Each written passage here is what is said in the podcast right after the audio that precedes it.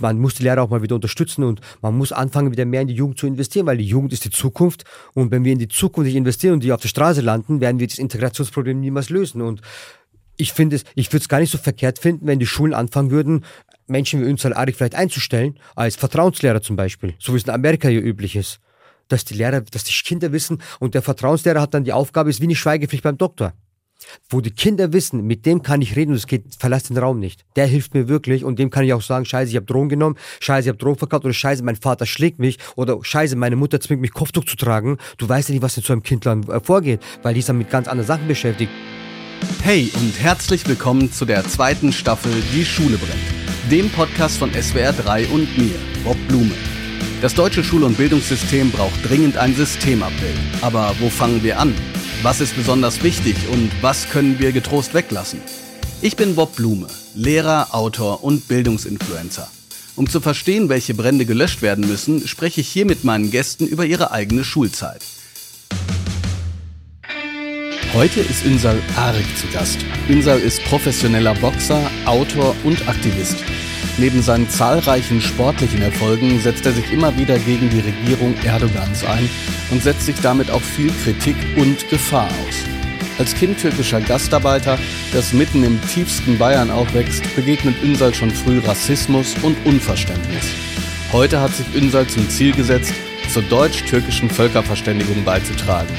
Wie das schon in der Schule gelingen kann, besprechen wir in dieser Folge. Ich habe heute einen besonderen Gast und ich weiß, ich wiederhole mich da öfter mal. Diesmal ist es aber wirklich äh, jemand ganz Besonderes aus verschiedensten Gründen, die wir gleich zusammen entfalten. Und zwar Ünsal Arek. Du bist Boxer, Autor und eine öffentliche Stimme. Du hast beispielsweise viele Male die Politik von Erdogan kritisiert, obwohl du wusstest, dass sich das Gefahren aussetzt. Ähm, zunächst mal ganz aktuell, wie sieht's bei dir gerade aus? Was machst du gerade? Also sowohl im sportlichen als auch im politischen Bereich. Also zuerst mal hallo, danke für die Einladung. Äh, ich freue mich hier zu sein und äh, zu der Frage, also sportlich äh, wird sich wahrscheinlich nicht mehr so viel bei mir bewegen. Ich habe vor zwei Tagen erfahren, dass ich wahrscheinlich nicht mehr boxen darf aus gesundheitlichen Gründen. Also ich bekomme momentan die Lizenz nicht, weil einfach die Gesundheit nicht mehr mitspielt. Und ich komme auch gerade vom Doktor und da, darüber sollten wir nicht so viel reden, weil sonst kriege ich gleich wieder Tränen in die Augen. Politisch äh, geht es natürlich wieder jetzt richtig hart zur Sache, weil die Wahl findet in der Türkei bald statt. Und ich wurde auch jetzt vor kurzem von der LKA kontaktiert, weil die wahrscheinlich mit mir sich über die Lage unterhalten wollen, mich beschützen wollen, weil die wissen, dass immer wenn es so kurz vor der Wahl ist, dass sich dann viel um mich dreht und auch viel Gefahren. Okay, ich muss jetzt dem widerstehen, ähm, eine Rückfrage zu machen wegen deinem Sport, aber antworte nicht, wenn du nicht möchtest. Aber ähm, Woher weiß man denn dann, ob es weitergeht oder nicht? Vielleicht nur so viel. Ja, erstens wegen der Krankheit, die ich halt erfahren habe. Es war halt für mich nur schockierend, weil man plant sein Ende immer ganz anders. Man will jetzt so einen Abschlusskampf machen oder man, mein Plan war es natürlich noch einmal in der Türkei zu boxen, wo ich seit Jahren nicht mehr einreisen darf. Und jetzt natürlich die Situation für mich umso härter, weil es anders läuft und weil ich, weil ich nicht selbst in der Hand habe. Und ich hasse es, etwas nicht selbst in der Hand zu haben. Jetzt muss ich natürlich erstmal die Sache verdauen, weil im Endeffekt ist zwar vielleicht die Boxkarriere jetzt vorbei, aber jetzt beginnt halt ein, ein ganz anderer Kampf. Absolut. Für diejenigen, die im Boxen jetzt nicht so firm sind, kannst du äh, kurz sagen, vielleicht was dein, dein größter Erfolg im Boxen gewesen ist? Also ich habe jetzt einige Titel gesammelt, aber im Boxen ist ja bekannt, nicht jeder Verband ist ein großer Verband oder ein großer Titel, aber ich habe sehr äh, ein paar Titel, auf die ich sehr stolz bin. Das ist der IBF Europameisterschaft, den habe ich zweifach gewonnen. Dann den International-Titel, dann IBF Interconti-Titel, da habe ich die World Boxing Council als WBC äh, war ich dann schon, da wo ich mittlerweile auch noch, noch auf Platz 13 der Weltrangliste bin. Und dann habe ich auch die internationale deutsche Meisterschaft gewonnen, also da habe ich schon einige Titel gesammelt. Ich habe 13 solche Gürtel zu Hause, die ich früher nur im Fernsehen bei Klitschko oder bei Tyson gesehen habe. Und du bist immer noch Platz 13 der, der Weltrangliste. Ich bin bei, der, bei, der, bei, bei dem einen Boxverband, das ist für viele der größte Verband WBC, da bin ich Platz 13 der Asialiste, ja. Und das ist schon natürlich ein riesen Stolz, wenn du so zwischen, zwischen den ganzen Asiaten und anderen asiatischen Boxern siehst, bis Platz 13 in meiner Weltrangliste. Ich glaube, in meiner Gewichtsklasse gibt es so 3000 Boxer. Dann ist schon eine hammer Sache, sich da oben zu sehen, dafür, dass ich Boxen erst mit 30 angefangen habe. Ja, absolut. Es ist ähm, sowieso eine absolut äh, steile Karriere. Wer äh, mal sehen will, wie du beispielsweise versuchst, jemandem das Boxen beizubringen, der kann sich das Neo-Magazin Royal vom 16. März 2017 angucken. Allerdings da ist das, da ich versagt. das ist schon bitter gewesen. Also ähm, ich, ich glaube, äh, nicht jeder kann diesen Sport ausüben, haben wir da gesehen. Du hast gerade in so einem Nebensatz gesagt, du kannst nicht mehr in die Türkei an, einreisen, ähm, was ja auch mit der politischen Situation zu tun hat. Du hast, ähm, ja, vielleicht sagst du es sagst du's mal selbst. Äh, wie hast du dich positioniert? Ähm, du hast in einem anderen Nebensatz auch gesagt, ähm, du hast gerade wieder mit dem LKA Kontakt. Ähm, wie ist es überhaupt dazu gekommen? ich möchte den Satz mal so beginnen. Jede Person in der Öffentlichkeit hat die Pflicht, seine Stimme für etwas Gutes zu benutzen, wenn, weil wir eine Reichweite haben. Weil wenn du die Chance hast, etwas Gutes zu tun und nichts tust, bist du nicht besser als der, der Böses tut, weil du nur zusiehst. Und ich will nicht zusehen. Und ich habe schnell erkannt, dass in meinem Land, in der Türkei, eine Diktatur herrscht, äh, Menschenrechte äh, mit Füßen getreten werden, dass eine Demokratie abgeschafft wird. Und dann hatte ich meinen ersten Boxkampf in der Türkei live im Fernsehen und habe das natürlich gleich gegen äh, Recep Tayyip Erdogan genutzt, um zu demonstrieren und den Menschen zu zeigen, hey, da läuft was verkehrt. Und da hat einer die Eier, mal sehe ich auch als Sportler live im Fernsehen dazu zu äußern. Und habe hab halt ein T-Shirt gegen ihn getragen. Das Land gehört Atatürk, er ist unser Gründervater. Und er möchte die Gesetze, äh, die, die er die er uns, äh, die Demokratie, die er uns gebracht hat, möchte er wieder abschaffen. Und da habe ich geschrieben, das Land gehört Atatürk und nicht dir, Taib, also so auf die Art, verpiss dich. Und so hat das Ganze angefangen. Und wie kann man sich das dann vorstellen? Hat man äh, klingelt dann sofort zu Hause das Telefon und äh, es kommen die ersten Beschimpfungen oder wie wie merkt man dann quasi, dass man, ich sag jetzt mal, in dieser höchsten aller Ebenen nicht mehr so gerne gesehen wird? Ja, also für die, für die deutsche Freunde, die natürlich uns Türken mittlerweile jetzt sehr lange kennen, die, die wissen, wir sind sehr temperamentvoll, wir sind sehr radikal in dem, was wir tun, wir übertreiben es auch mal sehr gerne und bei uns sind Politiker so angesehen wie eine Fußballmannschaft. Also wie so, da, da sind sie wie Ultrafans von, von Dortmund oder von Bayern München oder von Hertha BSC. Und ich sage noch Union Berlin, bevor die jetzt sauer werden, weil ich Hertha BSC gesagt habe. Ja, du hast vor allen Dingen äh, gerade Dortmund gesagt und nicht Schalke. Ah, da werden noch ganz andere Leute hier in dem Podcast sauer.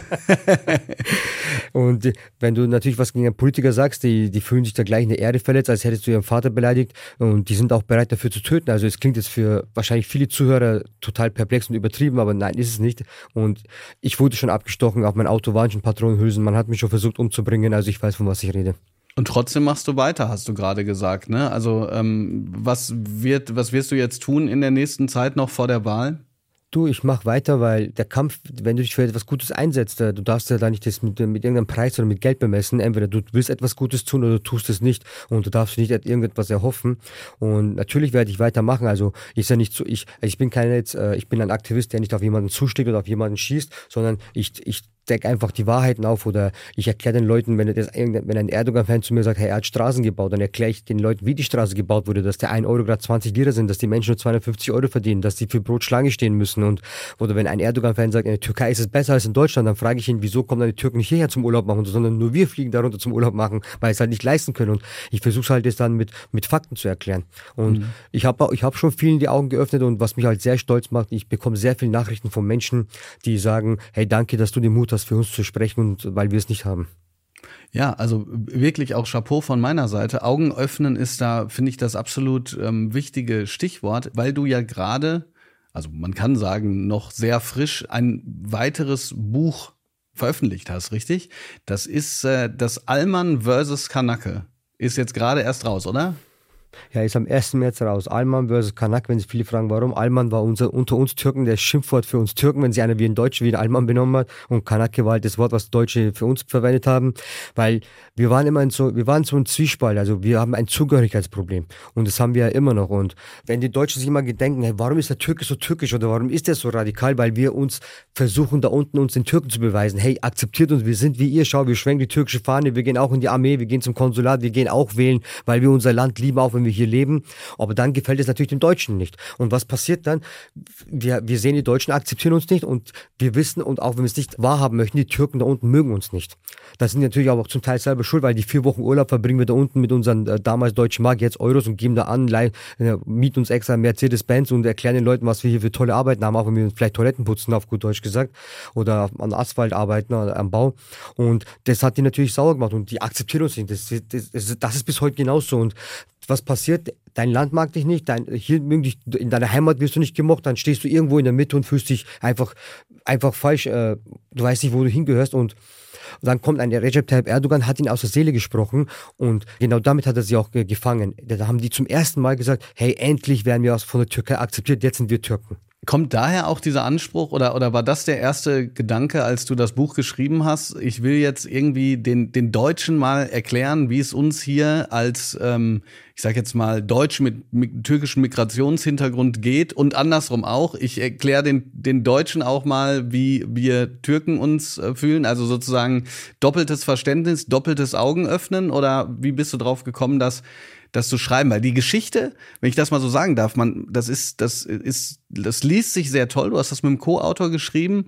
Ähm, du, man, man wird so sehr reingezogen in deine ganz persönliche Geschichte auf der einen Seite. Auf der anderen Seite habe ich aber das Gefühl gehabt, das ist, das sind Situationen, die beschrieben werden. Da kommen wir jetzt gleich auch noch genau zu, wenn wir in deine Schulzeit kommen, die man ja, kennt, je nachdem, wo man aufwächst, ja, wie so die Gewaltspirale nach oben geht, wie es familiär aussieht und so weiter. Weißt du das noch, was, was dein Impuls war, das dann so ähm, zu verarbeiten? Kann ich schon sagen, ja, weil ich, also vor paar Jahren, also sagen wir so vor 10, 15 Jahren wäre ich wahrscheinlich, wenn ich, wenn ich mich damals für Politik interessierte, der, der typische Erdogan-Wähler gewesen, weil der Hass der Deutschen, wenn der Lehrer zu dir sagt, ach du scheiß Türken wird nichts oder drei, mit drei türkischen Freunden kommst in keine Disco rein und einfach keine Chance, du, du hast bei der Jobsuche Probleme, du wirst halt mit diesem Hass groß und äh, was passiert dann? Du kämpfst dann gegen deine deutschen Freunde an, ohne zu sehen, dass du auch was falsch machst. Und jetzt habe ich mir gedacht, hey Ünsal, jetzt hast du den, du hast deinen Horizont erweitert, du hast dich menschlich entwickelt durchs Boxen, weil ich die Welt bereist habe. Ich habe mich aus meiner kleinen Blase mal getraut, den Kopf rauszustecken und zu sagen, hey, ich habe das Recht, auch meine eigene Kultur, mein Glauben und mein Land mal zu hinterfragen, weil es machen Türken niemals. Türkei, die Familie und der Koran, der wird niemals hinterfragt. Du, da, da, da stimmt alles und fertig. Nein, ich habe gesagt, so ist es nicht. Ich werde hinterfragen. Und wollte, und da habe ich mir gedacht, okay, was kann ich denn am besten tun? Ich erkläre jetzt den Leuten mal, warum ein Ünsal Arik früher so ein Türke war, den die Deutschen nicht mögen, aber warum ich jetzt einer bin, den sie mögen, weil, weil sie mich jetzt mögen, warum sie mich jetzt angefangen haben zu mögen. Und weil wir, wir sind kulturell total verschiedene Menschen. Du, du, du musst einen kleinen Ünsal jetzt zu Hause vorstellen, der daheim nur Türkisch spricht, türkisches Essen, türkische Fernsehen, nur türkischer Besuch. Daheim wird absolut kein Deutsch gesprochen. Und dann wird ja auch daheim erklärt, Kinder, passt draußen auf, die Deutschen sind ein bisschen kühler als wir, die haben eine ganz andere Kultur, die sind etwas verschlossen. Ne? Und dann besucht du einen Schulfreund, äh, weil es mit ihm spielen möchtest, und dann sagt die Mutter, ja, der ist gerade essen, geh in sein Zimmer und warte. Das ist für mich ein Kulturschock, weil bei uns Türken tut man einen Teller nur mehr hin und sagt, komm, iss mit, Junge. Und, das war, und dann fühlst du dich bestimmt scheiße. Mein Papa hat recht gehabt, die Deutschen sind echt scheiße und die wollen nicht mal ihr Essen teilen. Das war für uns ein Kulturschock. Und dann kam der Mauerfall. Der erste Türke kam blutig um die Ecke mit der Nase, weil die Nazis gekommen sind äh, nach, aus dem Osten. Dann haben die Gruppierungen angefangen. Und dann das wollte ich den Deutschen einfach näher bringen, dass wenn sie das Buch einmal, irgendwann mal lesen und wieder zuklappen und sagen, hey, jetzt verstehe ich, warum mein Nachbar, der Ali, so reagiert, wie er reagiert und der Ali vielleicht wird vielleicht sagen, hey, stimmt, der Önsel hat eigentlich gar nicht so unrecht, wir sind eigentlich ganz anders und wir müssen den Deutschen auch langsam bestimmt mal sagen, Dankeschön. Hast du schon erste Reaktionen bekommen? Waren die, also aus sowohl aus der türkischen, also ich sage jetzt mal türkischen, aus der aus der Ecke eben äh, ne, eher kultureller, türkischer kultureller Hintergrund und deutscher, äh, kam da schon ein bisschen was oder? Und wenn ja, was? Ja, von, von den Erdogan-Fans klar noch nicht so. Ich glaube, die haben das noch nicht so ganz realisiert, dass ich ein Buch geschrieben habe, aber ich glaube, von denen erwarte ich schon noch viel, viel, äh, viel, viel Shitstorm. Hm. Ich muss ehrlich sagen, die ersten Rezensionen auf äh, Amazon sind fast nur von türkischen Lesern und hm. die und die machen mich sehr, sehr stolz und und bei Deutschen habe ich schon die lesen, die haben genau das geschrieben und ich, genau das, was ich auch damit erreichen wollte, die gesagt haben, hey, jetzt verstehe ich das, jetzt, jetzt weiß ich auch, was ich falsch gemacht habe. Wir müssen aufhören, euch den Adler auf die Brust zu drücken, sondern euch mal akzeptieren, wie ihr seid. Und was mich am aller, allermeisten stolz gemacht hat, war aus Essen ein Professor, ein Doktor, Professor, jetzt Namen ich vergessen, hat mir extra angeschrieben, hat 20 Seiten Brief angeschrieben, um mir sein, sein Lob auszusprechen, wie toll er mein Buch findet. Und er hat, hat sich bedankt mit seinen 60 Jahren, dass ich ihn aufgeklärt habe und er jetzt seine türkischen Schüler besser versteht und seine Mitmenschen. Also ich habe, ich erreiche mit dem Buch genau das, was ich wollte. Ah, das ist mega. Und ich, ich, ich kann das, ich kann das so gut nachempfinden, wenn Leute ähm, auch auch jetzt Podcast-Hörer, ja, wenn wenn dann Sachen gehört werden und und und ähm, da zurück was zurückkommt, das ist großartig. Du sagst in einer Stelle, da guckt dich jemand an im Buch, da heißt es, wen sieht der Mann? Den Boxprofi kurz vom KO, den aggressiven Türken, den Deutschlandhasser, den Vater ohne Sorgerecht, den kriminellen, obdachlosen Junkie oder einen ganz anderen Ünsal, den noch keiner kennt. Meine Frage an dich, wie lange hast du gebraucht, um zu kapieren, wenn du im Spiegel siehst? Das weiß ich. Ich glaube, ich sehe heute noch nicht den, den, wo ich eigentlich. Also ich weiß Mama selber nicht, wer ich bin, weil, weißt du, wenn du das Leben ausgesucht hast, was ich mir ausgesucht habe, wo man, wo man mit seinem Leben spielt, du lebst ja jeden Tag mit einer gesunden Angst. Du bist dann, weil ich bin mit mir selbst nicht mehr beschäftigt. Ich habe so viele andere Sachen zu tun im, im Kopf. Du, du, du bist irgendwann, du wächst irgendwann so in deine Aufgabe hinein, dass du dich um das Wohl anderer Menschen viel mehr fürchtest als um dein eigenes, weil, weil du vielen Menschen Kraft gibst. Und man muss auch ehrlich zugeben, es ist dann wie eine Sucht, wie eine Droge, dieses Helfen. Das macht irgendwann so Spaß und diese Nachrichten, die du bekommst, dass du das, das gar nicht mehr vermissen möchtest. Also, ich glaube, dem, dem Mann im Spiegel weiß ich heute noch nicht, wer, wer er ist und was, wer er sich wirklich fühlt. Ich weiß nur eins, dass er sehr depressiv ist, sich sehr stark zurückzieht, keine Freunde mehr hat und ein, ein absoluter Einzelgänger ist. Jetzt gerade? Ja, auch, auch schon seit Monaten, ja. Vielleicht schon seit Jahren. Ist das, ist das etwas, was, ähm, was sozusagen mit deinem Aktivismus dann äh, einhergeht äh, oder davon gekommen ist, dass Leute sich dann von dir abwenden und sagen, boah, mit dir zusammen zu sein, ist mir jetzt gerade zu gefährlich? Also einerseits sagen wir mal so, es beginnt erstmal mit einer Karriere. Jeder Mensch, der eine, eine so eine erfolgreiche Karriere wie ich zurücklegt, ist erstmal von dem, was er tut, besessen. Der ist bereit, vieles aufzugeben, um nicht aufzugeben, damit er ja sein Ziel erreicht. Dann kommt zuerst mal wieder der Punkt, wo man seinen Fehler eingestehen muss. Man vergisst ja selbst die Freunde, weil man zu viel mit sich selbst beschäftigt ist. Man ist nur noch trainieren, man, man hat nur noch Ziele, man ist nur noch am Ackern und und dann passiert das bei anderen dann, wenn du erfolgreich bist, dass Freunde auf dich eifersüchtig werden. Und dann kommt das Misstrauen, dann vertraust du keinem mehr. Und dann kommt dieser Aktivismus, wo sich da Menschen von mir natürlich absolut distanziert haben, weil sie für Erdogan sind. Dann kommt es, dass die dich von dir distanziert haben, obwohl sie dich lieben, weil sie Angst haben, mit dir gesehen zu werden. Ich habe Freunde, die nach Türkei fliegen, mich bei WhatsApp blockieren, damit ich ihnen ja nicht schreibe versehentlich. Muss aber vorstellen. Oder keiner, keiner traut sich mit mir ein Foto zu schießen und das auf Instagram zu posten, weil, weil sie Angst haben, dem Flughafen verhaftet zu werden. Ja, und sowas kann schon einen Menschen äh, in eine dunkle Ecke schieben, ja. Also draußen natürlich bin ich der, der, starke Mann, weil die Schwäche werde ich nicht zeigen, aber ich habe keine Angst, über meine Schwächen zu reden, weil das, diese Menschen sollen sehen, dass auch eine starke Person, der so im Vordergrund für etwas Gutes kämpft, auch, auch seine schwache Seiten hat oder auch, auch seine Probleme hat. Absolut. Du hast gerade ja schon darüber gesprochen und wir werden da auf jeden Fall nochmal ähm, hinsteuern, dass ähm, es früher eben so war, dass ja du als äh, Türke auch von den Lehrerinnen und Lehrern eben in ganz bestimmter Weise in man kann fast sagen, ekelhafterweise behandelt wurdest. Aber kannst du dich noch daran erinnern, wie deine Grundschulzeit war? Also gehen wir mal so ein bisschen weiter in die Vergangenheit. Hat's direkt, ich sage jetzt mal, schlimm angefangen oder hattest du auch also viele Leute, mit denen ich hier im Podcast spreche, die sagen, die Grundschulzeit, die war eigentlich noch ganz schön, die war eigentlich noch ganz okay, bevor man dann quasi eingeteilt wird in Hauptschule, Gymnasium und so weiter. Ja, du, bei der Grundschule muss ich ehrlich zugeben, könnte ich auch nicht sagen, aber wo ich schon, aber wo bei mir der Stress angefangen war, schon im Kindergarten. Also da habe ich schon äh, nichts Schlimmes. Also wir, ich war in so einem katholischen Ki im Kindergarten und da wurde ja jeden Morgen ein Kreis gemacht. Wir mussten beten, also mit dieser Handbewegung. Wir Kinder haben uns ja nicht dabei gedacht. Und dann fragt natürlich der Vater heute, und wie war es heute, Kinder? Dann erkläre ich ihnen das, hey Papa, wir waren heute im Kreis, wir haben wieder zu Gott gebetet sagt er, wie zu Gott gebetet. Ja, wir machen immer einen Kreis.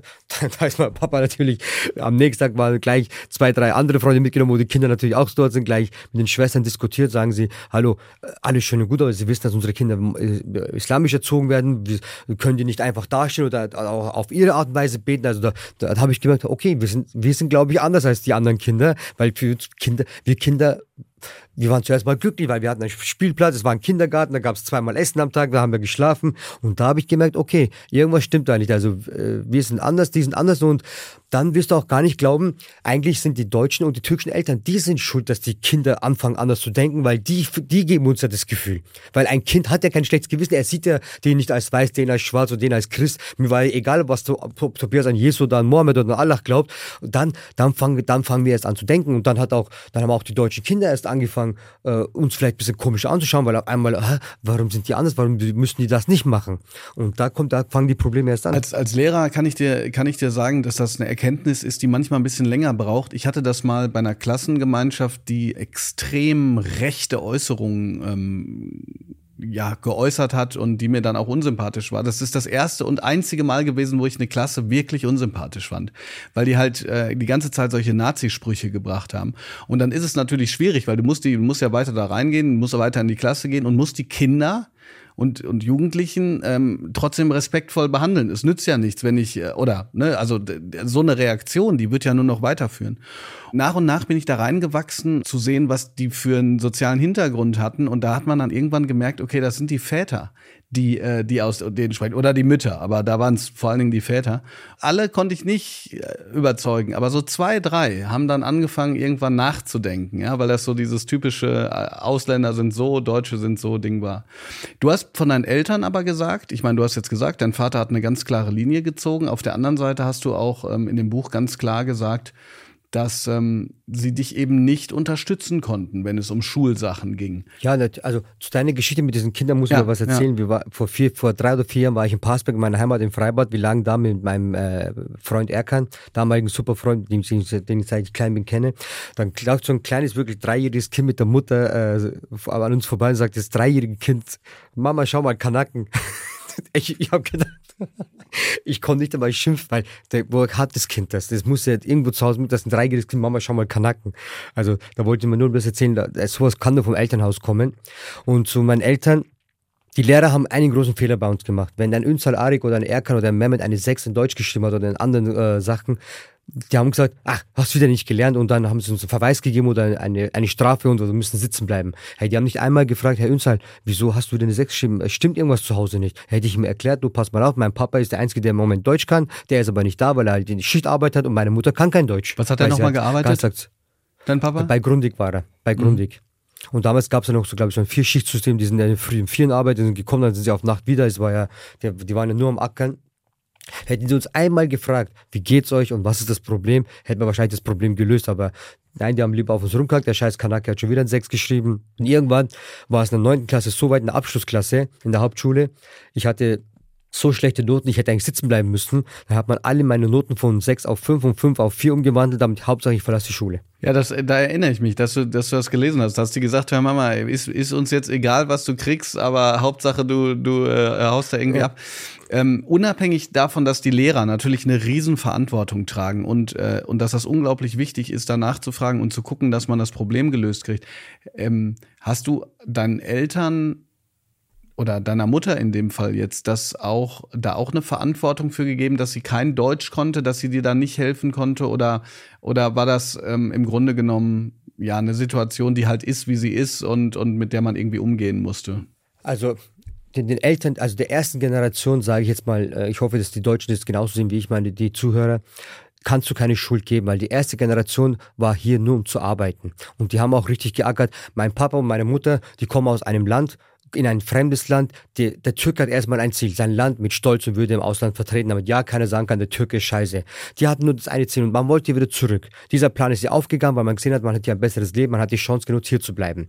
Und die deutsche Politik, was haben die gemacht? Die haben die Türken, so wie sie mit den Russen, mit den Syrien jetzt machen, alle in eine Ecke gesteckt, so dass wir uns gar nicht resozialisieren können. Also wir mussten, die mussten unter sich bleiben. Also, die haben einfach aus ihrer Situation das Beste gemacht. Und damals waren wir den Deutschen noch recht, weil der Türke war ja nur zum Arbeiten da und die haben sich auch nicht groß eingemischt, machen keine Karriere, die, die, die sind Gastarbeiter. Aber das Problem entstand ja, nachdem wir gekommen sind, die zweite Generation. Wir haben Deutsch gelernt, wir haben Abschlüsse gemacht, wir sind heute Geschäftsführer, wir haben heute Vorzeigejobs, heute sind wir Profisportler, die im Fernsehen für andere sprechen.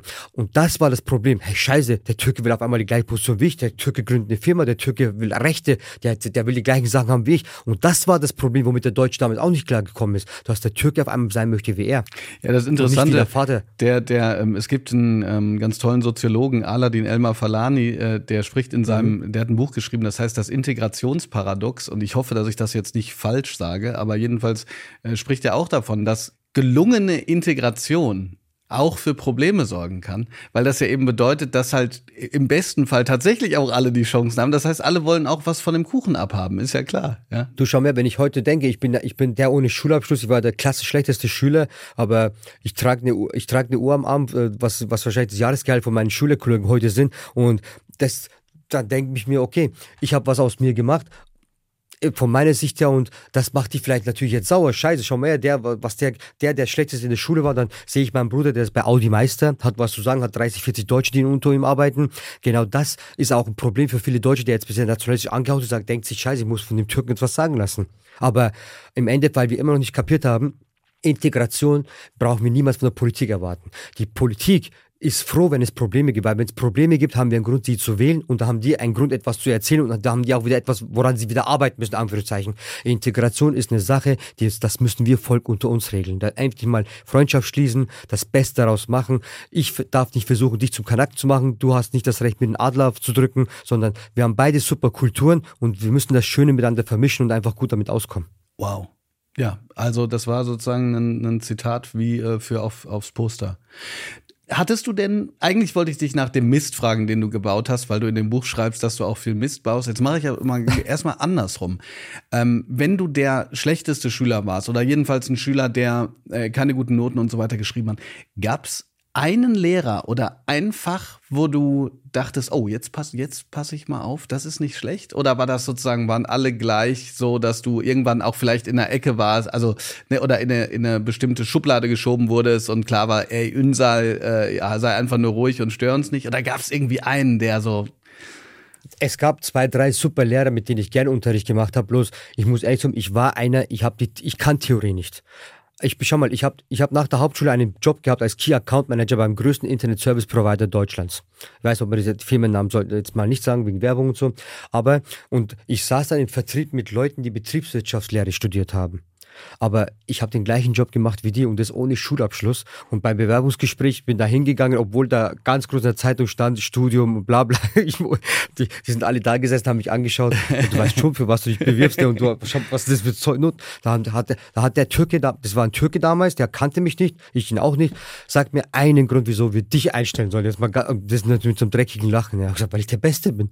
Sag ich, gib mir zwei Wochen. Hab ich gesagt, ich beweise es dir. Und der hat mir wirklich, der hat mir zwei Wochen gegeben mhm. und ich habe mehr Verträge abgeschlossen wie alle anderen dort. Und so habe ich meinen Job bekommen. Und Ach, das zeigt auch wiederum, das zeigt wiederum, man darf Menschen nicht nach diesem Blatt Papier immer bemessen. Es gibt Leute, die können, ich bin der Praxistyp. Während andere reden und planen, gehe ich raus und mache einfach. Und ich lerne dann aus meinen Fehlern, weil natürlich mache ich auch was falsch. Und so einer bin ich. Und auch heute, ich plane nie, ich strukturiere nicht, ich sitze nicht da und mache was die sagen zu mir, hey, wir brauchen den und den. Ich rufe einfach an, weil ich sage immer, mehr als Nein kann der nicht sagen. Was soll er denn außer Nein sagen? Ich kann den nur fragen. Ja, ja, hundertprozentig, äh, hundertprozentig. Also äh, das, das geht mir auch so. Ähm, das ist tatsächlich am Anfang Mut und irgendwann fühlt es sich auch ganz normal an. Ne? Also man spricht mit Leuten, ähm, man spricht sie auch an. Äh, entweder sagen sie ja oder nein und dann gibt man das Beste. Und ich finde das, ich finde das beeindruckend, weil du, ich weiß nicht, das ist so eine, das ist frech, so, dass man so sagt hier, äh, ja, lass mich beweisen. Genial. Ja. Schau, du, das System von Deutschland, ich, man muss es gut reden, weil man sieht, wo das Land steht. Es ist im Gegensatz zu vielen Ländern läuft hier noch eines, alles noch einigermaßen besser als Wort, auch wenn es hier nicht perfekt ist. Aber äh, ich hasse das System, dass der eine Schulabschlusstag, wo du eine Prüfung schreibst, dass diese Tagesform über deine Zukunft entscheidet. Das kann nicht sein, dass diese eine Stunde über dein ganzes Leben entscheidet. Vielleicht, hat, vielleicht war es ein Scheißtag, vielleicht hat er schlecht geschlafen, vielleicht manche Menschen kommen mit Aufregung nicht klar, wo sie vielleicht super sind in dem, was sie tun. Aber dass diese zwei, drei Stunden Prüfung über dein ganzes Leben entscheiden, das finde ich einfach nicht korrekt. Das, das, ist, das ist nicht fair. Du sprichst mir aus der Seele. Ähm, ich habe das äh, tatsächlich vor einigen Tagen sogar sogar auch zu einem ganz anderen Abschluss, nämlich zum Abitur gesagt, weil ich Schülerinnen und Schüler äh, kenne oder also die ähm, eine bestimmte Aufgabe, zum Beispiel im Fach Deutsch, mir schon vorgelegt haben und ich und ich sehe, okay, die können das, das ist richtig gut, richtig gut. Und dann kommt eine Woche später die Prüfung, dann hat man, wie du es gesagt hast, hat man einen falschen Tag, hat man ähm, ähm, davor schlecht geschlafen, was auch immer. Und äh, letzten Endes kriegt man dann sozusagen die Note, die darüber entscheidet, was man was man weitermachen kann. Ja. Ja, jetzt musst du mal überlegen, schau mal, ich war früher in der Schule ein Mobbingkind. Ich wurde ja viel gemobbt, weil ich hatte schnell einen Bartfuchs. Ich hatte immer die alten Sachen von meinem Bruder, weil wir nicht so viel Geld hatten. Also ich habe immer die Sachen von ihm bekommen, dann hat er neue du Sachen wurdest bekommen. wegen Bartwuchs gemobbt? Ja, ich hatte sehr viel Bartwuchs und dann natürlich war das, weißt du, ja, ist lustig, weil, weil gut, weil mich über mich wurde immer lustig gemacht, weil ich überhaupt keinen Bartwuchs hatte. Wir hätten uns gut verstanden. ja, und ich war zum Beispiel einer, wenn der Lehrer mich aufgerufen hat, ich habe mich, ich, hab, ich konnte früher vor Publikum nicht reden. Mhm. Äh, das war für mich das Schlimmste. Und äh, ich war nicht so wie heute, dass jetzt, ja, heute halte ich Reden in, zehn, in einer Hallen, wo 10.000 Leute sind. Und ich bin auch erst in meine Aufgabe hineingewachsen. Und das zeigt doch nur, schau, man kann das, man kann das Kind nach, nicht nach damals beurteilen und sagen, okay, du bist jetzt Maurer und Friseur, weil zu mehr taugst du nicht. Also jetzt sollen mich die Leute, die den Beruf machen, nicht falsch verstehen, aber die wissen, was ich meine. Oder du machst jetzt mal nur diesen Job. So ist es nicht. Es gehört ein bisschen mehr dazu, um die Qualifikation als Menschen zu testen. Es kennt so viele Menschen, hey, nur weil ich doch für was brauche ich mittlere Reife bei H&M, dass ich Hosen aufräumen kann? Verstehst du? Nach was wir bemessen werden. Aber ich kenne Kinder, die können besser Auto reparieren als der Meister, weil es einfach kann. Ich, ich finde, man sollte das System ein bisschen ändern. Natürlich, das Schu Schule, Lernen, den Fleiß testen ist etwas Wichtiges. Aber man sollte den Kindern mehr Chancen geben, um sich zu beweisen, was sie wirklich können. Weil Kinder ohne, ohne Ziele, ohne Perspektive haben keine Hoffnung. Ein Kind ohne Hoffnung schaut nicht nach vorne. Der, was macht er? Den schieben wir Ältere zur Straße. Was lernt er auf der Straße? Schnelles Geld verdienen. Jemand, der mal schnelles Geld verdient, der sieht, dass man mit einem Gramm Koks mehr verdient als einer, der acht Stunden arbeitet in einer Minute, den kriegst du von dort nicht mehr weg. Aber wenn du einem Kind eine Perspektive gibst, eine Chance, der studiert, dann ist es egal, ob der Ali und Peter heißt, weil der Ali und Peter sagen, wir sind beide Uni-Studenten, wir sind beide Studenten und machen Jura, die sehen sich gleich. Und dann gibt's nicht mehr, du bist Türk, ich bin Deutscher. Weil dann fühlen sie sich gut. Also die Politik muss wieder in die Zukunft investieren. Die Zukunft sind die Kinder. Du schreibst selber über einen Ausnahmelehrer, der es geschafft hat, äh, euch Chancen zu geben. Äh, wir nennen ihn einfach ja. mal Herr Winterfels, wie in dem Buch. Äh, was war bei dem anders? Wie kann man sich das vorstellen? Also sag mal ruhig ganz konkret an was du dich erinnerst. Du, was wir bei dem sehr cool fanden, ein typischer Lehrer, Anzug, dicker Bauch, schon Haarausfall, so waren sie halt damals und er war halt der, er war halt so, wie ich jetzt gekleidet bin, mit Skaterschuhen. Der kam mal mit Skateboard zur Schule und der hat lange Haare gehabt, coolen Bart. Und der hat, der, wenn er dich gegrüßt hat, der hat nicht den Türken oder den Deutschen, der hat alle gleich gegrüßt, mit jedem denselben Witz gemacht. Du hast dich bei dem wohlgefühlt. Und er, wenn du eine schlechte Note hattest, der hat dich nochmal gefragt, hey, kann ich dir bei irgendwas helfen? Weil du weißt, nächste Woche ist Prüfung. So gut war. Da gab es noch eine Frau Meier, nennen wir sie mal Frau Meier, eine Englischlehrerin. Die war genauso. Zu jedem das gleiche Lächeln, zu jedem die gleiche Sympathie. Die haben den Unterschied ausgemacht. Die haben sogar uns Kinder mal die Hoffnung gegeben, hey, scheiß auf den einen Arschlochlehrer, dafür sind da noch zwei, drei gute, die, die uns anders betrachten. Aber der ist, aber der Herr Winterfeld, er war, er war echt spitze. Und ich habe es sogar vor kurzem gehört, äh, da wurde ich angerufen, äh, weil er einen Zeitungsartikel von mir gelesen hat, wo ich über die, über die Lehrer aus Passberg schimpfe, da, wo, er, wo er gesagt haben soll, was soll der Scheiß? Er weiß doch, dass ich cool bin, warum schimpft er über mich? Und seitdem erwähne ich ihn immer extra und sage, er gehört nicht dazu. Ja, ja, ja, gut. Und du hast ja selber geschrieben, dass er auch so ähm, dass er so auf euch zugegangen ist und dann mal gesagt hat, okay, wir kommen jetzt gerade inhaltlich nicht weiter, aber dafür schnacken wir eine Runde, dafür ähm, reden wir miteinander. Ja, genau. ne? ja, er hat ein Taktgefühl gehabt, er wusste, wie man mit uns umzugehen hat. Ich, ich habe das Gefühl mal gehabt, ey, der hat gecheckt, dass wir zu Hause nicht wie deutsche Kinder sind, dass bei uns daheim einfach kein Deutsch gesprochen wird. Weil jeder Lehrer, jeder Sozialpädagoge erkennt doch, dass wir eine andere Grammatik haben, dass wir einen anderen Slang haben, dass wir vielleicht nicht so perfekt Deutsch reden. Das kommt ja nicht von irgendwo her. Wir reden ja nur die acht Stunden Unterricht Deutsch und danach wird ja nur wieder Türkisch geredet. Mhm. Bevor es weitergeht, kommen wir mal zu den Kategorien. Der Hausmeister. War für mich immer ein Arschloch. Warum? Weil immer, wenn was kaputt gegangen ist, hat er direkt uns gesucht. Also es war so ein typisches Ding, äh, es ist was kaputt gegangen, der Türke war es, oder was? Können bloß die Ausländer gewesen sein, ja. Take a break. In der Pause. In der Pause haben wir unter Freunden immer die Deutschen beneidet, dass die am Kiosk an der Schlange gestanden sind, weil wir hatten das Geld nicht, dass wir uns Snickers und Brezen solche Sachen kaufen konnten. Wir haben immer das gegessen, was wir von zu Hause mitgenommen haben. Was habt ihr da immer so mitgenommen? Ja, das, was die Mutter auf der, aufs Marmeladenbrötchen geschmiert hat. Oder wir haben alle immer zusammen unsere Pfennige damals, Deutsche Mark, Pfennige immer zusammengekratzt und geschaut, dass wir zusammen vielleicht alle Snickers kaufen und es dann durch drei, vier geteilt haben. Aber ich habe das geliebt, das hat uns zusammengeschweißt. Ah ja, das glaube ich, das glaube ich. Die Klassenfahrt. Habe ich oft weinen müssen, weil wir uns mal das manchmal nicht leisten konnten. Aber ich meine, das ist ja tatsächlich auch etwas, da bin ich total froh, dass das viele Schulen jetzt ähm, zumindest so haben, äh, dass es so eine Art Förderverein gibt. Ich meine, gut, aber auch das kann man natürlich nur machen, wenn es genug Eltern gibt, die da reinzahlen, ja. Aber dann gibt es diesen Verein, mhm. da wird auch keiner bloßgestellt oder angesprochen, gesagt, hier, du kannst das nicht leisten, sondern man sagt den Eltern halt, wenn ihr, wenn sie Unterstützung brauchen, dann, ähm, dann geben sie was. Also konntest du dann mitfahren oder, oder nicht? Weißt du das noch? Ich bin soweit, ich, also ich kann, ich kann bei beiden nicht mitgefahren ich glaube, damals gab es auch diese, diese ganze Organisation nicht, wie du gerade gesagt hast, äh, wo Eltern damit reinbezahlen, solche Förderungen. Äh, ich kann mich erinnern, also wir waren damals aus, die, die türkischen Schüler, wir waren damals dann für paar, für paar Tage äh, in der Schule alleine. Ah, das ist ja beschissen. Also ich meine, ich meine jetzt auch, auch, ähm, weißt du, wir, du hast ja gerade selber von Integration gesprochen und ich kann, also Integration funktioniert ja vor allen Dingen auch darüber, dass man in jungen Jahren vielleicht auch was miteinander macht. Ähm, ich habe das in deinem Buch so mitbekommen, dass für dich Integration eigentlich im Fußballverein erst richtig angefangen hat. Kann man das so sagen? Im Fußballverein habe ich mir wohlgefühlt. Also mein Glück war ja auch zum Teil, ich war sehr talentiert. Ich wäre auch fast Profi geworden. Ich habe bei Fenerbahce Istanbul gespielt und in der Bayern-Auswahl. Ich gehörte zu den besten Spielern in Bayern in meiner Altersgruppe. Und ich habe mich wohlgefühlt, aber auch dort drang irgendwann Rassismus ein, weil man spielte gegen andere Gegner und dann hörst du andere Familieneltern, halt haut den scheiß Türken, den scheiß Kanaken, weil, weil du seinen Sohn ausgespielt hast. Irgendwann wurden auch wir welche, wir haben uns nichts mehr gefallen lassen. Wir sind gleich nach dem Spiel zu den Eltern hingegangen und haben gesagt, hey du Schlampe, wie redest du mit mir? Und wir sind da richtig, wir haben auch dann keinen Respekt vor diesen Eltern gehabt, weil ich habe gedacht, wieso bezeichnest du mit ganzer scheiß Türken, scheiß Kanake? Und weil, bloß weil dein Sohn kein Fußball spielen kann, sich von mir verarschen lässt und, und in solchen Dorfmannschaften, also ich, wenn du heute mit mir nach Passberg fährst und wir schauen uns ein paar Mal ein paar Spiele an, wo Ausländer drin spielen, ich garantiere dir, du wirst zehnmal das Wort von der Tribüne oder zwanzigmal die scheiß Kanake, der scheiß Türke.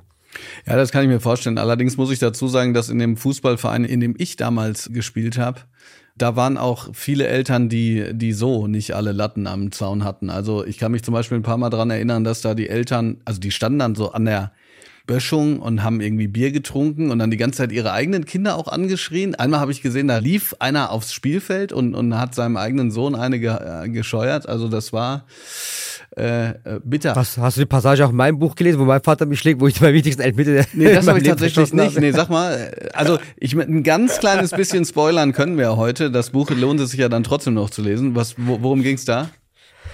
Also, wie gesagt, ich war ja sehr, sehr talentiert. Also, ich war so talentiert, wenn sie meinen Vater in die Schule gerufen haben und gesagt haben, hey, ihr Sohn lernt nichts. Er schaut immer auf die Uhr, wann, die, wann der Unterricht immer zu Ende ist. Und sie müssen mit ihm reden. habe ich mal zu meinem Papa gesagt, Papa, kannst du bitte endlich erklären, dass ich Profisportler werde und die Scheißschule nicht brauche? Das war damals in der achten Klasse, habe ich zum Lehrer gesagt, lass mich in Ruhe, ich brauche den Scheiß nicht. Und auf jeden Fall, wir, Basberg, ein kleines Dorf, wir waren damals eine sehr, sehr talentierte Mannschaft. Ich habe Mannschaftskollegen gehabt wie Paulus Thomas, der jetzt später bei Nürnberg DFB-Pokalsieger wurde. Ein Jürgen Splitter, der dann bei Bayern München bei Jan Regensburg spielte, jetzt bei der zweiten Bundesliga sind. Also wir waren sehr, sehr talentiert. Und dann hatten wir so einen Baupokal, sowas wie DFB-Pokal und äh, Jugendmannschaften. Und dann waren wir im Finale als Dorfmannschaft. Und der Gewinner hätte dann im 60er Stadion gegen 60 gespielt, im Grünewaldstadion München. Und ich habe den entscheidenden Elfmeter verschossen. Und als ich noch Arme verschränkt, so wie im Fußballer aufs Tor schauen, denke mir, scheiße, wie konnte ich so, kam von hinten ein Schlag von meinem Vater. Aber, weißt du, ich, ich hab's nicht, er war nicht so wie ein Vater, der mich schlägt aus Frust und so, weil mein Vater und ich, wir sind beste Freunde. Weil Fußball hat uns verbunden. Er war so streng zu mir, wenn ich drei Tore geschossen habe. Warum hast du keine vier geschossen? Warum hast du die fünfte nicht reingemacht? Also solche Witze haben wir schon gemacht und ich habe Spanien-Turnier gehabt, ich habe Frankreich-Turnier gehabt, er war überall mit dabei, aber, aber an dem Tag, wo er mich, wo er mir dort eine gescheut hat, habe ich mich echt sehr, sehr geschämt, ne? Ja, Von den ganzen Leuten so eine geknallt zu bekommen. Wie ist denn das überhaupt, wenn man sich das so, so anhört? Dein, dein sportliches Talent, ich meine, gut, hinterher auch ähm, beim Boxen, hatte ich sozusagen, hat hier so, ein, so einen Weg geebnet, den die Schule den nicht bieten konnte. Aber wenn du so überlegst, gab es, du, du hast ja auch, da haben wir gar nicht drüber gesprochen, du hast ja teilweise auch ähm, wirklich Drogen genommen, was ja wirklich das, was man so auf der schiefen Bahn nennt. Hätte das anders laufen können? Hätte das verhindert werden können? Oder, wird, oder sagst du, mit, mit den Leuten, mit denen du zu, hat, zu tun hattest, mit den Lehrern und auf der Schule, ist es ganz schwierig, dass man das überhaupt anders macht. Weißt du, der, der Gedanke, den ich, den ich formuliere, das ist der, den habe ich auch schon Hatice Schmidt gefragt, die in, äh, in Berlin eben auch damals ihre, ihre Eltern eben als Migranten nach, nach Deutschland gekommen sind. Was ich mich so frage, ist, äh, an welchen Schrauben müsste man drehen, damit es nicht den Leuten so geht wie dir und damit sie nicht äh, sozusagen erst so tief fallen müssten, um dann wieder aufzustehen. Weißt du, wie ich meine? Ja, das habe ich ja vorhin schon, glaube ich, erklärt. Also die Lehrer, die müssten mal anfangen, den ausländischen Schüler oder, der, oder den Schüler, der aus dem Ausland kommt, erstmal fragen, hey, wie geht's dir? Wie läuft's zu Hause? Äh, weil man muss, jeder muss jetzt mal langsam klar sein, wenn ein Kind ein Arab oder ein Türk oder Albaner oder Moslem ist, ist eine andere Kultur, ist ein anderer Glaube, da herrschen andere Sitten, andere Regeln. Und man muss mit den Kindern reden. Jetzt bei mir zum Beispiel, wenn dein Lehrer zu dir sagt, aus der scheiß Türke wird nichts und der nächste Lehrer sagt es auch und du kommst, äh, du hast draußen Probleme mit Nazis und Schlägers und du willst auch die Nike-Schuhe, was der Deutsche hat, du kannst sie gerade nicht leisten, weil du siehst, wie dein Papa ackert, weil er Gastarbeiter ist und Ausländer ist, dann sagst du, hey, ich will das Gleiche. Und nachdem dir jetzt schon drei Lehrer gesagt haben, aus dir wird nichts und du auch schon wirklich schlechte Noten in der Schule hast und du keine Perspektive siehst, äh, was, was passiert draußen? Dadurch, dass wir Gruppierungen machen, dich zieht das Kriminelle an. Und du suchst auch das Kriminelle und du erfährst, du siehst, wie schnell du Geld machst. Hey, wir haben damals mit Drogen mit 16, 17 schon Geld verdient. Das haben manche Angestellte äh, in, in einem Monat nicht verdient. Und wenn du, wenn du mal auf diesen Geschmack gekommen bist, das, das gibst du nicht mehr auf. Genau, da wollte ich nämlich gerade drauf hinaus. Was, was, was war dein Glück? Beziehungsweise wie hast du es dann Sport. doch geschafft? Okay. Sport war mein Glück. Also Sport, also ich war halt, ich bin halt ein fanatischer Sportler gewesen, der Ziele hatte und Sport hat mich immer gerettet und und im Sport habe ich aber auch die Förderung bekommen, bekommen, die ich, äh, äh, die ich mir, die ich mir oft, aber auch von deutschen Trainern, weil dann haben, weil die haben gesehen, du hast Talent. wenn du, weil ich Talent hatte und weil ich gerade in sein Lichtbild passte, war ich für ihn nicht mehr der Önzahl, ich war einfach für ihn der Fußballer, den er mag. Aber er muss mich schon so sehen, ohne dass ich dieses Talent habe. Ich könnte auch der Önzahl sein, der null Talent hat. Aber da hätte, muss er mich genauso behandeln, damit ich nicht auf die Straße abrutsche. Weil die Eltern und die Lehrer dürfen eins nicht vergessen. Wir sind nur drei, vier, fünf, sechs, sieben Stunden in der Schule. Der Papa sieht mich auch nur drei, vier Stunden. Aber die meiste Zeit verbringen wir auf der Straße. Hast du Kontakt zu jüngeren Kindern, äh, die äh, jetzt in deinem Bekanntenkreis oder Familie oder wie auch immer, die auf der Schule sind, um, um zu sehen, ob sich da schon ein bisschen was getan hat? Du, ich rede mit vielen Kindern oder auch nach meinem äh, Radiointerview äh, vor drei Wochen auf SWR in Mainz hat mich sogar ein Lehrer kontaktiert aus einer Berufsschule aus Mainz und hat mich gebeten, ob ich ihn nicht besuchen könnte, weil in der Berufsschule sie genau diese Probleme haben, dass die Kinder sich immer noch verhalten, als wären sie unerwünscht. Sind sie auch zum Teil, sagt er, hat offen und ehrlich zugeben, sagt er, an die ausländischen Kinder komme ich gar nicht durch als deutscher Lehrer, ob ich nicht äh, Bock hätte vorbeizukommen, mal mit denen zu reden, auch mit der ganzen Klasse, damit sie mal mich verstehen oder vielleicht schaff's ich durch dich mal sie zu verstehen, hat er gesagt. Also anscheinend gibt es Probleme immer noch und ich bin jetzt schon seit 20, 25 Jahren aus der Schule. Und ne? machst du es? Ja, ich besuche sehr gern Schulen. Weil erstens die Kinder, die strahlen dich, äh, die geben, die vergöttern dich ja. Das tut uns Sportlern auch gut. Das ist für uns wie eine Streicheleinheit. Sie hören uns gerne zu. Ich kann mich noch selbst als Kind erinnern, als mein Oliver Kahn so im Passberg war, wenn du so dein Idol, dein Held siehst oder eine oder jemand siehst, der das macht, wovon du träumst, äh, wie ich ihn damals angestrahlt habe und jetzt zu sehen, wie die Kinder dich jetzt so ansehen, das ist schon eine, eine tolle Sache.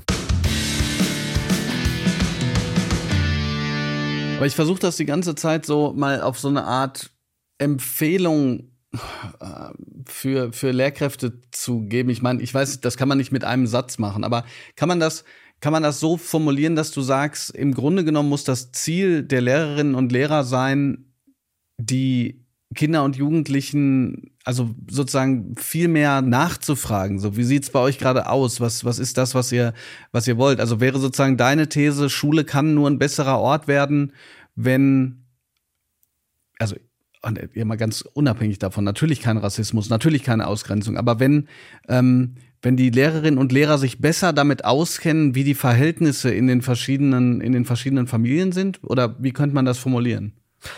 Also es ist ja zunächst mal keine Schande, nach Hilfe zu fragen. Lehrer ich meine, Praxis ist die beste Ausbildung. Und ich komme ja aus der Praxis, ich habe beide Seiten erlebt. Die Lehrer sollten sich vielleicht Kontakte zu Menschen wie mir suchen und Hilfe suchen, weil man kann ja mit denen zusammenarbeiten. Oder Schulen sollten sich vielleicht mal, so wie es die Politik macht, Integrationsbeauftragte, jemanden in die Schule holen, der als Ansprechpartner für die Kinder für sowas dient. Dass der Lehrer sich vielleicht auf seine Arbeit konzentrieren kann, weil der Lehrer kann ja auch nicht alles machen, weil die Lehrer sind eh schon alle überfordert, die Armen. Die Klassen werden immer größer. Die Lehrer äh, sehen in Anführungszeichen unqualifiziert aus, weil er mit 30, 40 Schülern in einer Klasse einfach nicht mehr klarkommt. Und äh, man muss die Lehrer auch mal wieder unterstützen und man muss anfangen, wieder mehr in die Jugend zu investieren, weil die Jugend ist die Zukunft. Und wenn wir in die Zukunft nicht investieren und die auf der Straße landen, werden wir das Integrationsproblem niemals lösen. Und ich würde es gar nicht so verkehrt finden, wenn die Schulen anfangen würden, Menschen wie Ünsal Arik vielleicht einzustellen, als Vertrauenslehrer zum Beispiel, so wie es in Amerika hier üblich ist.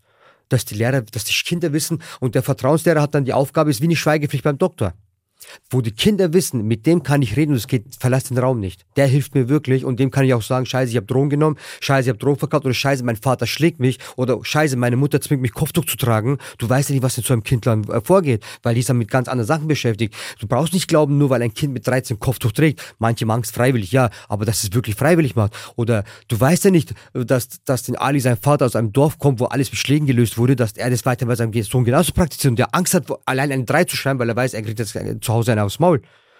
Und du weißt aber nicht, dass der Tobias vielleicht nicht mehr sich traut, von der Schulweg nach Hause zu gehen, weil er weiß, drei Alis warten auf ihn, weil die ihn wieder schlagen, weil sie sein Taschengeld klauen werden. Verstehst du, was ich ja, meine? Ja, Jeder hat ja seine Probleme. Der, der, das Kind unterdrückt ihn, die Eltern unterdrücken das Kind, das Kind lässt die Wut wieder einem anderen raus und dafür brauchst du einen Vertrauenslehrer. Nicht die normale, die Lehrer sollen sich um ihren Job kümmern, die machen einen wunderbaren Job, aber die Lehrer brauchen Unterstützung von einem anderen Lehrer. Und da könntest du eine wie mich in die Klasse in die Schule setzen, wo die Kinder wissen, sie können da, auch die Lehrer, wo sie wissen, sie können da anklopfen, hey, ich muss mal mit dir reden, ich habe da einen türkischen Schüler, du bist selber Türke, du kommst näher an die ran, kack doch doch mal ein bisschen nach, bitte. Hm ich mache das jetzt mal ganz konkret. Wie kann, weißt du, wie ich ja, meine? Nee, äh, absolut weiß ich, wie du das meinst. Also ähm, wir, wir haben in Schulen teilweise Schulsozialarbeiter, aber wie du das sagst, also es ist, ist glaube ich, extrem wichtig, dass je nach Schule einfach unterschiedliche Menschen ähm, eingestellt werden können. Aber nicht Sozialmitarbeiter. Keiner Mensch braucht diese Krawattträger und diese äh, und natürlich, das ist Student, ich respektiere sie. Du brauchst jemanden, der das wirklich erlebt hat, ja, der beide ja, Seiten ja,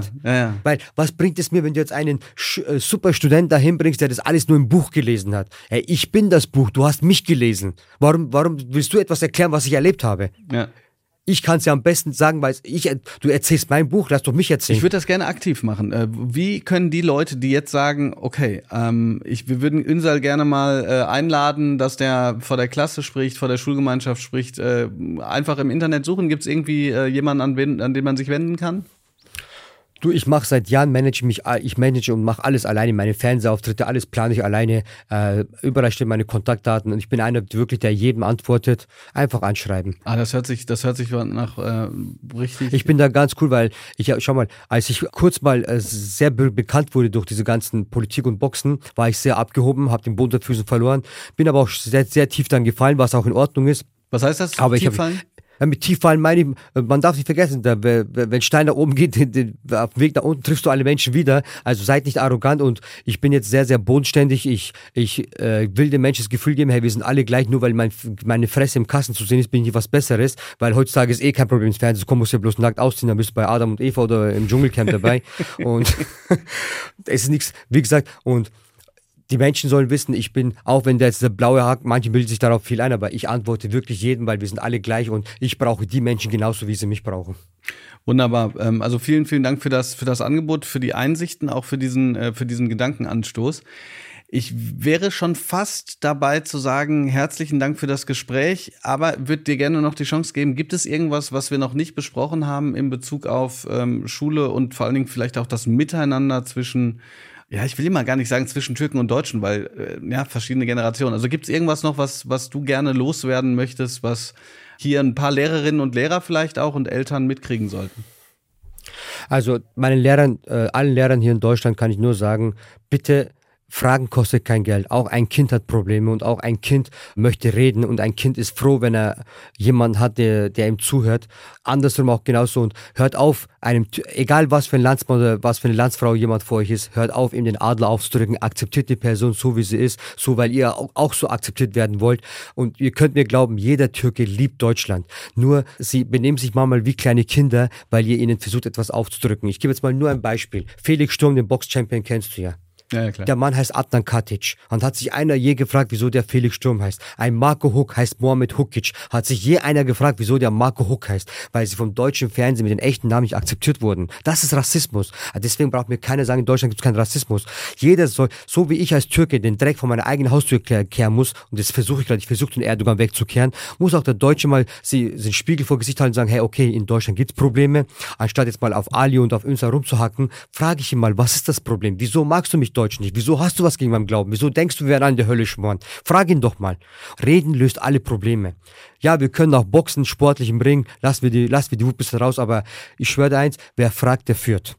Und jeder, der die Chance hat, etwas Gutes zu tun, nichts tut, ist nicht besser als der, der Böses tut. Kann ich nur wiederholen. Schaut nicht weg, reicht eure Hand für eine bessere Zukunft.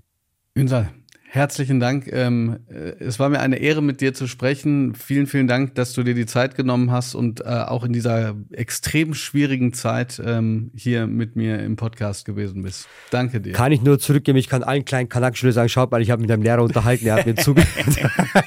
genau. Die Lehrer sind doch nicht so schlimm, aber nein, wirklich danke. Ich hoffe, wir haben den Zuhörern ein bisschen was mitgeben können. Ich bedanke mich jedem bei dem zuhört. Und wenn jemand zu dem Podcast dann irgendwas sagen möchte, Instagram habe ich zurzeit ein bisschen gelöscht aus gesundheitlichen Problemen, weil ich Ruhe brauche aber wenn es bald wieder online ist, äh, schreibt mich an, äh, fragt mich, was ihr wollt. Ich antworte immer. Ich Super gut. Vielen, vielen Dank.